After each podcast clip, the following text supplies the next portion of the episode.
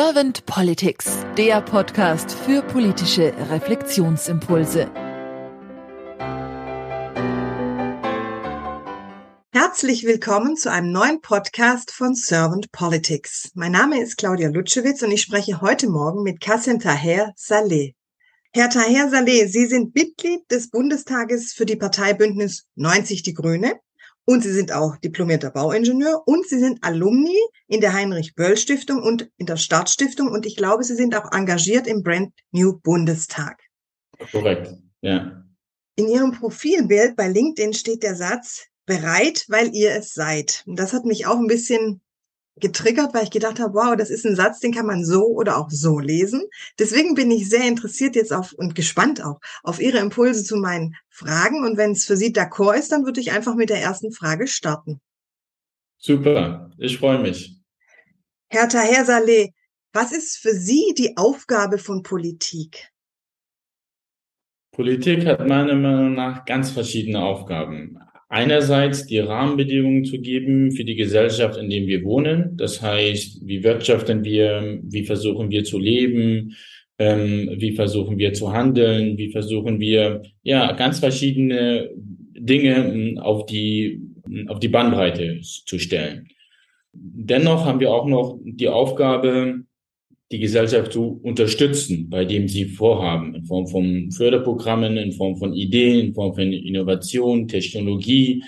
Ähm, und dann natürlich aber auch die Perspektiven sehr, sehr zu stellen, die die Gesellschaft braucht, damit wir wohlhabender werden und als gesamte Gesellschaft, damit nicht nur einzelne Profiteure ähm, in, in der Gesellschaft, es gibt die auf Kosten ganz vieler andere, ähm, Leben, Gewinne ähm, verdienen und so weiter und so fort. Und, und daher hat einfach die Politik ganz verschiedene ähm, Aufgaben. Eine andere Aufgabe der Politik ist meiner Meinung nach die, die Kommunikation und die Nahbarkeit und die Transparenz zu der Gesellschaft, dass man die Stimmen der Bürgerinnen und Bürger mitnimmt in die Parlamente, in die jeweiligen Gremien, damit natürlich auch die Gesetze, die wir verabschieden und die Gelder, die wir beschließen und die Förderprogramme, die wir auf den Weg bringen, genau da landen, wo sie auch zu landen haben, nämlich vor Ort bei den Bürgerinnen und Bürgern. Das ist nicht immer einfach, das alles im Glück zu haben, wofür man eben ähm, kämpft, wofür man sich eben einsetzt. Aber der Austausch, und das versuche ich immer wieder auch in meiner Politik mitzunehmen, ist da essentiell. Sei es eben über Social Media, sei es ähm, vor Ort, sei es der direkte Austausch und der direkte Austausch, das merke ich immer wieder, wenn ich im Wahlkreis und in Sachsen unterwegs bin. Der, direkte Austausch ist das A und O meiner politischen Arbeit, weil in Berlin können wir da ähm, alles erzählen, alles beschließen. Nichtsdestotrotz ähm, gilt es immer, ähm, auf die Bürgerinnen und Bürger zu hören und vor allem eben auch unsere Vision, unsere Ideen ähm, zu erklären. Ich höre da ganz stark raus, dass es eben doch die Begegnung ist zwischen Menschen. Diese Begegnung, der Austausch, dieses Teilhaben an etwas. Das ist elementar. Das habe ich auch selbst gespürt. Ich bin ja auch in, in Sacho geboren und aufgewachsen. Sacho ist eine Kleinstadt ähm, im Norden Iraks und bin im Vogtland, im Plauen ähm, aufgewachsen. Das heißt, da bin ich mit zehn Jahren ähm, hingekommen.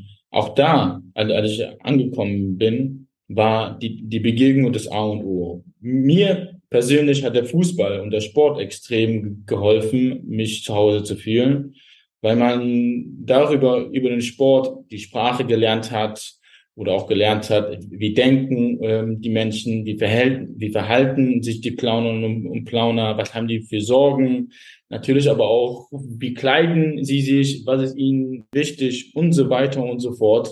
Daher ist natürlich eine starke demokratische Gesellschaft, und zwar die alle respektiert, unabhängig vom Alter, von Religion, von, von der Herkunft oder von der sexuellen Orientierung, wie auch immer, essentiell für eine wohlhabende Gesellschaft, weil nur so kann man auch sicherstellen, dass man gemeinsam auch für dieselbe Gesellschaft dafür steht mm, und für dieselbe Gesellschaft auch, auch kämpft, indem man dich aber respektiert und zwar auch auf einer Augenhöhe debattieren kann, was niemals persönlich werden darf. Wie nehmen Sie denn momentan die Politik wahr, Herr Taher Saleh? Die aktuelle Lage ist wirklich sehr heikel und so klar und deutlich muss man es auch betonen. Es ist nicht einfach, wenn wir einen Krieg haben, der einige hunderte Kilometer von uns entfernt ist. Es ist nicht einfach, auf der globalen Ebene natürlich die Klimakrise ähm, einzugehen mit den ganz vielen ähm, und verschiedenen Bedürfnissen. Es ist nicht einfach, diese Globalität und die Herausforderungen, die dahinter stehen, auch beieinander zu, zu bekommen und dann natürlich auch auf der nationalen Ebene sie zu implementieren. Also wie gesagt, die aktuelle Lage ist wirklich nicht einfach. Aber das war mir vorher auch so, als ich in die Politik angekommen bin. Mir war es so bewusst, dass es jetzt kein Spaßhaufen ist, sondern äh, dass man da in, in Ruhe äh, seine Arbeit ähm, tun kann. Und das zeichnet eben gute Politikerinnen und gute Politiker aus, dass sie genau in solchen Zeiten die Ruhe bewahren nicht mit emotionalen Fakten argumentieren und herum ähm, schwören. Und dann natürlich Punkt zwei ist aber auch die gute ähm, Kommunikation und zwar die, die Kommunikation, die auf einer Augenhöhe ist und ehrlich und direkt ist. Und das hat mir einfach in den letzten Jahren, in den letzten Jahrzehnten ähm, in, in unserer deutschen Politik gefehlt weil man ganz vieles einfach schön geredet hat und sozusagen auch die Distanz gewahrt hat zwischen den Bürgerinnen und Bürgern und eben der Politik. Von daher, meine Wahrnehmung zu der aktuellen Politik ist, wie gesagt, nicht einfach, aber ich glaube, man sieht es auch, dass wir wirklich vieles tun, uns vieles bewusst ist. Ich finde auch, Politiker und Politiker müssen zu gewissen Maßen auch mutig sein und, und Entscheidungen auch treffen, aber auch die Ehrlichkeit haben und ähm, die Standfestigkeit auch, auch, auch haben, wenn, wenn sie eben daneben gelegen haben, auch wieder sich hinzustellen und ihren Fehler einzugestehen, mit natürlich dem, dem Hintergrund, was sie verbessern. Und meine klare Devise ist, Fehler sind okay, Fehler sind menschlich, aber keinen Fehler zweimal machen. Das heißt, eine schöne offene Fehlerkultur, so habe ich das jetzt mal rausgehört, die ist Ihnen also auch sehr wichtig und die klare und transparente Kommunikation. Was haben Sie denn sonst noch so für Wünsche für die Politik der Zukunft? Haben Sie da irgendwelche vielleicht auch Visionen oder Ideen, wo Sie denken, okay, da könnte man in der Zukunft noch ein bisschen was dran arbeiten oder feilen oder angehen? Dass man einander respektiert, akzeptiert. Ich habe oft das Gefühl, dass die Politikerinnen und Politiker in, Deutschland so ein Framing haben, was negativ angehaucht ist. Irgendwie, ja, die da oben, das ist ja so ein, so ein klassisches Narrativ, die machen doch so oder so, was die wollen.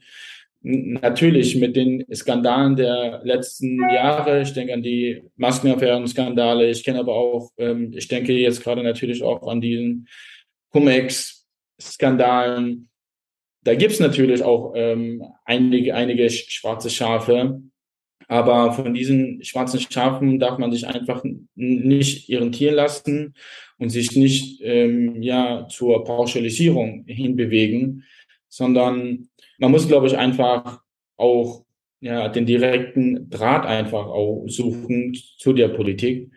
Ich wünsche mir natürlich auch, dass die Bürgerinnen und Bürger auch mehr Entscheidungsgewalt ähm, auch haben in die Gesetzgebung, die wir auch treffen.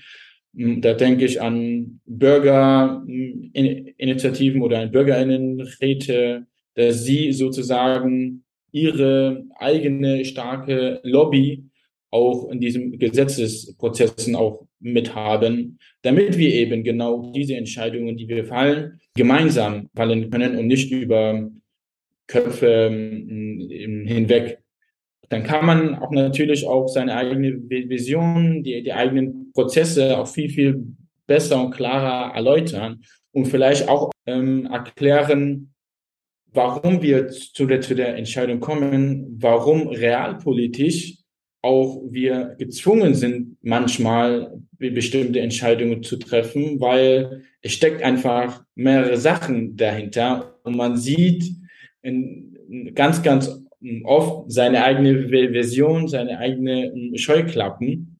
Aber da gehört natürlich ähm, der Realpolitik ganz, ganz ähm, vieles anderes dazu. Und genau das wünsche ähm, ich mir. Ich glaube, da sind wir auch auf einem guten Weg. Wir haben im Koalitionsvertrag auch verhandelt, ähm, dass wir das Parlament auch transparenter machen. Das heißt, alle Ausschusssitzungen öffentlich gestalten, dass wir natürlich auch hm, bei bestimmten Gesetzgebungen auch Bürgerinnen ähm, mit, mit erfragen und sie natürlich auch mit einbeziehen. Aber wie gesagt, der aktuelle Krieg, die aktuellen Herausforderungen in allen Ausschüssen, in ganz vielen Fachbereichen hemmt uns leider dazu und unseren eigentlichen gut verhandelten Koalitionsvertrag auch umzusetzen. Ich weiß, in der Politik sind es ja nicht nur ein, zwei oder drei Themen. Es sind ja in der Regel immer vielleicht sogar tausende Themen, weil ja jedes Ressort wieder seine eigenen Themen hat und seine eigenen, ich will es jetzt mal doch Herzensthemen oder auch Gedanken nennen. Aber wenn ich jetzt Sie frage, Sie ganz speziell, Herr Taher Saleh, was sind denn so Ihre zwei bis drei wirklichen Herzensthemen, wo Sie sagen, okay, bei all der Fülle, die gerade ansteht und bei diesem fürchterlichen Krieg und was sonst mit dem Klima und sowas alles gerade so um uns herum passiert, was sind so Ihre zwei bis drei Herzensthemen, wo Sie sagen, dafür brenne ich wahnsinnig, dass sich dafür in der Zukunft was tut? Wie Sie am Anfang gesagt haben, ich bin ja Bauingenieur, habe auch auf der Baustelle gearbeitet. Ich glaube, das Primärziel ist ganz klar, wir, wir müssen die Klimakrise mit aller Härte bekämpfen. Das ist das A und O auf allen Ebenen, in allen Bereichen. Da steht nichts im Wege. Wir sehen gerade die, die Dürreperioden, die uns hier betreffen, vor Ort, vor unseren eigenen Haustüren. Wir sehen die, die krassen Waldbrände, die uns ähm, erreicht haben, sei es in Sachsen, sei es in, in Berlin, auch woher sie auch immer entstammen. Ich glaube, das ist einfach das A und O, weil genau das ist auch die Basis, dass unsere Gesellschaft wohlhabender wird.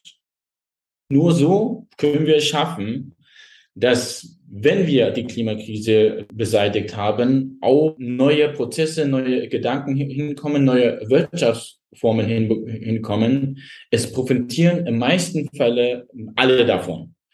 Und das soll einfach unser Prio Nummer eins sein, also eine wohlhabende Gesellschaft, wo wir die Klimakrise auch ganz klar entgegnen und beseitigen.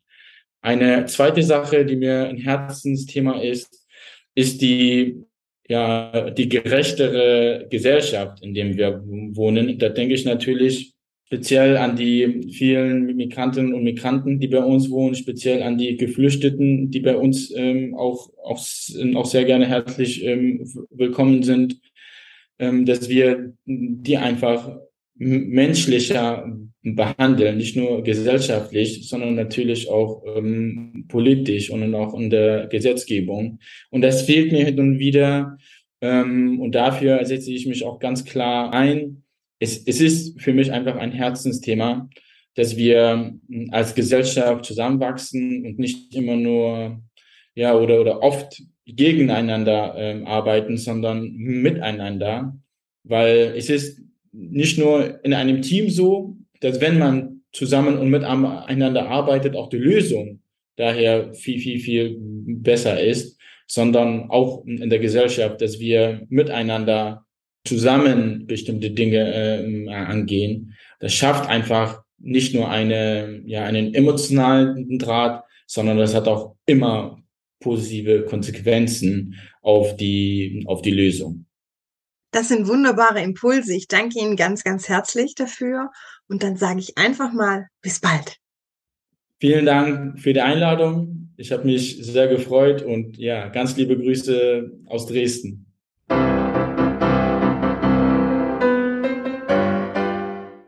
Servant Politics gibt's auf Spotify, Apple Podcasts und überall, wo es Podcasts gibt.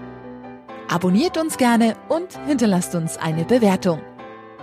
Servant Politics, der Podcast für politische Reflexionsimpulse.